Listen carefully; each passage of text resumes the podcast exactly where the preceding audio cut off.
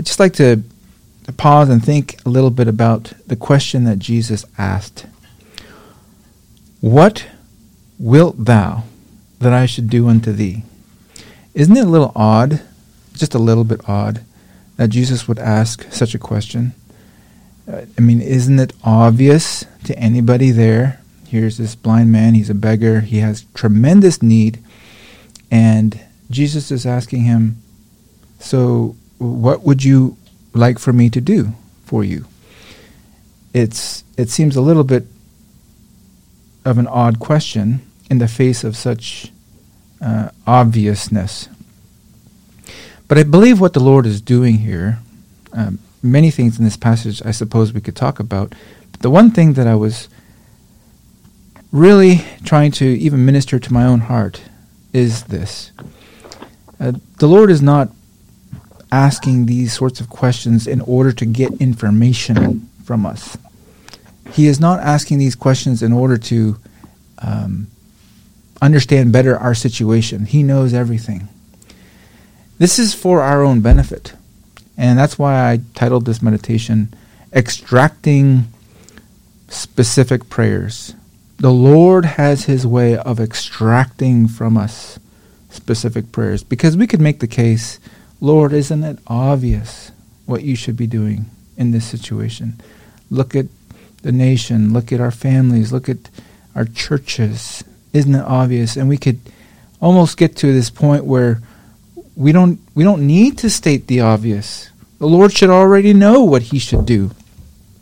But that's not the way the Lord works. That's not the way prayer works. Prayer is and there's a couple of things that I was just jotting down about this passage. You know, it's not enough. There's some things that are not enough. There's, it's not enough, number one, that he was the son of honor. Didn't wasn't enough that he had the right name. He had the right name, Bartimaeus. That wasn't enough, obviously. And Revelation 3 1, see the church of Sardis, that they had the name of life. You have the name that you live, but you're dead.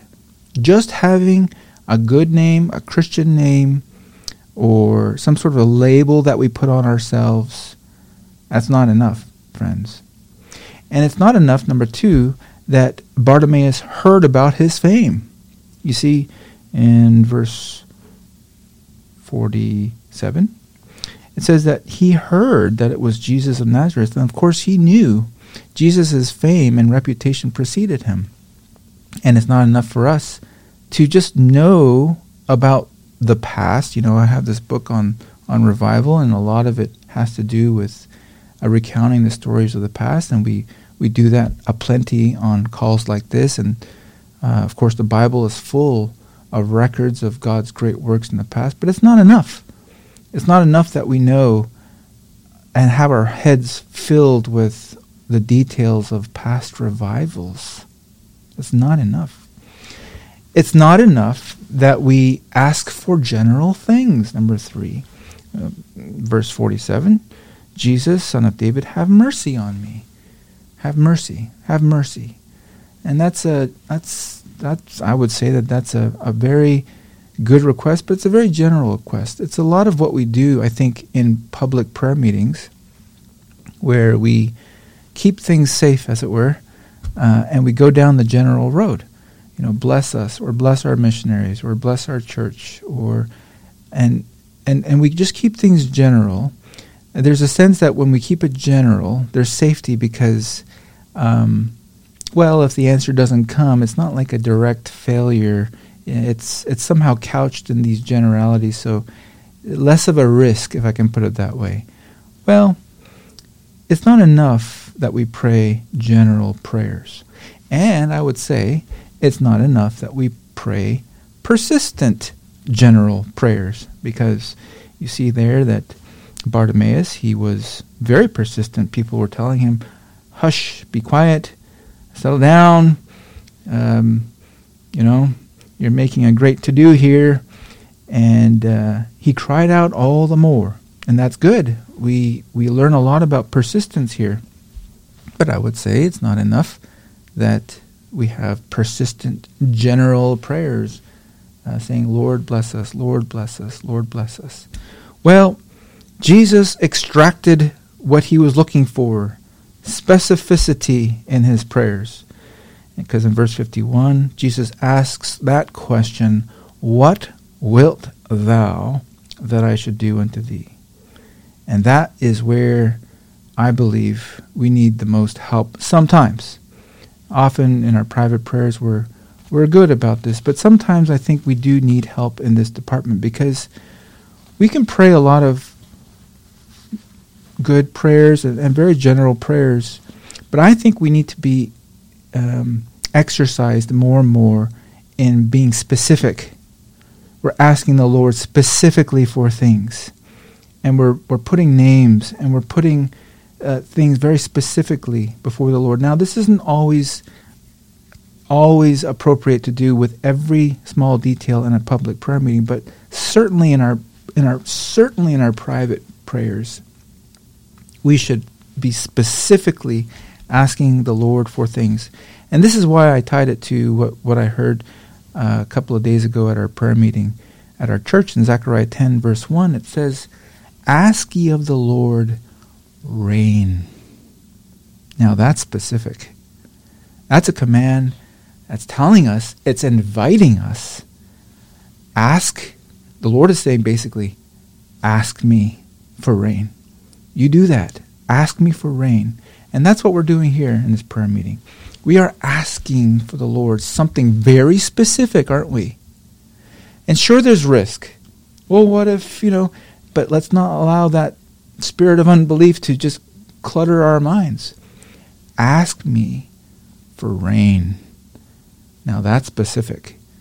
And it, obviously, we understand that in, in the Bible way of things, rain, showers, they come from heaven. It's the blessing of heaven. I'll just leave you th- with this one final uh, quote from a ser- sermon from Spurgeon a sermon that I go to over and over again. It's called True Prayer, True Power, and on this business of specificity. And I quote To make prayer of any value, there should be definite objects for which to plead.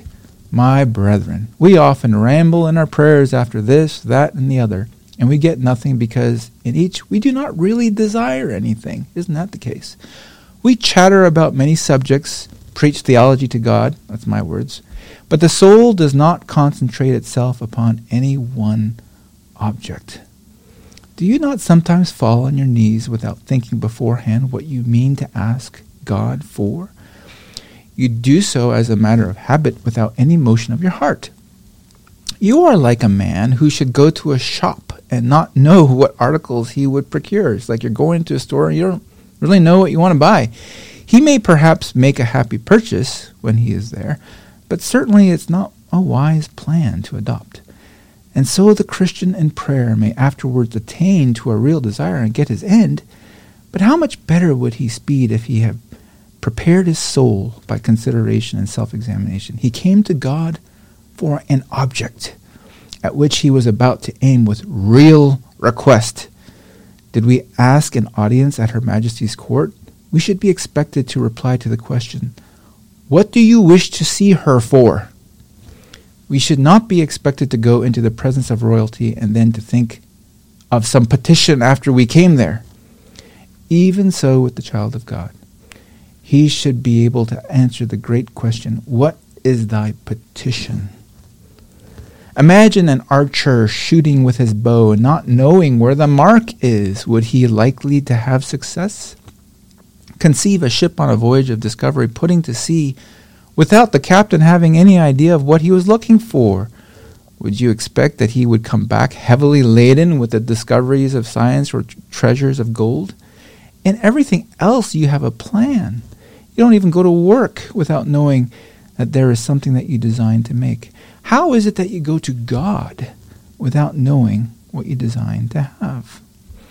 Anyway, he goes on um, and he, he labors on this point of having specificity to our prayers.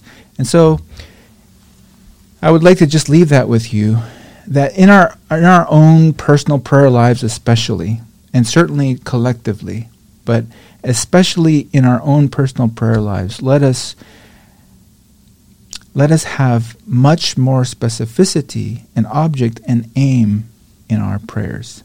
And then when the answer comes, we can say, I prayed for this, and look how God answered that.